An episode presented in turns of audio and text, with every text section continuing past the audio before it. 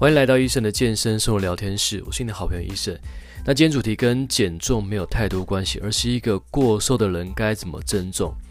那如果你有听过Eason的第一集，应该也知道Eason为了这个增重卡关了将近二十几年才被解决，所以呢，希望可以给跟Eason一样有这样问题的人一些方向。首先，如果你想要增重，你是不是会想说，我就是要一直吃，但是却又吃不胖，或者说你有在这个健身健身了一两年，但好像也增重不了太重。好，到底是天生丽质、天生瘦体质，还是发生什么事？其实问题很简单，要先回归到吃的部分，你都怎么吃三餐 ？OK， 你都吃得很辣吗？或者吃的时间，因为吃的时间因为你这个工作关系好不正常，还是吃的东西比较刺激性。对于一个过瘦的人来说，就增重的人来说，就是其实吃东西跟减重一样，会有一些要注意的地方。好像Eason在以前虽然知道自己要增重，但是不清楚饮食方向、营养该怎么去摄取，只能听从传统方式，就是一直吃，然后吃中药，但是却一直拉，好都没有被吸收。所以一直很纳闷，明明吃了非常多，都跑去哪里了？那自己本身也非常爱吃辣，所以对于肠胃道也是给了很多的压力。还有像是这个胃口不大的人，只能吃两餐或是一餐，吃到第三餐的时候呢，就觉得太撑。那这样人该怎么办呢？要叫他硬吃吗？哦，所以他只能注定瘦一辈子吗？只能一直瘦吗？所以如果你是真的想要增重，真的瘦过头，想要增重这个十公斤以上、二十公斤以上才会达到标准体态和标准体重，那么你可以去测一下你的内脏脂肪，内脏脂肪是不是一？如果是的话呢，那恭喜你，你的肠胃道并没有帮助你在吸收营养。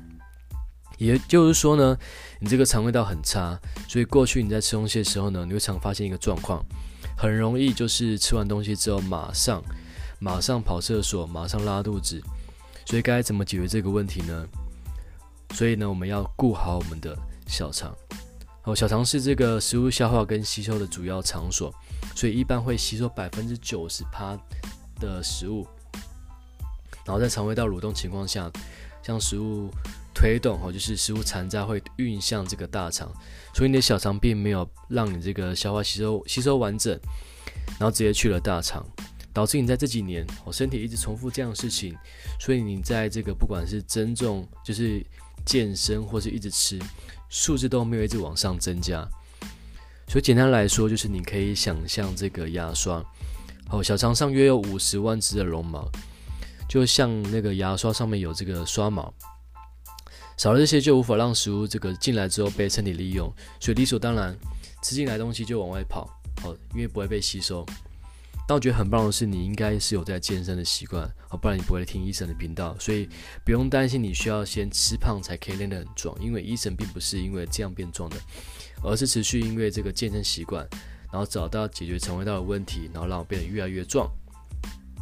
所以只要解决这个肠胃道问题，你一定可以增重成功。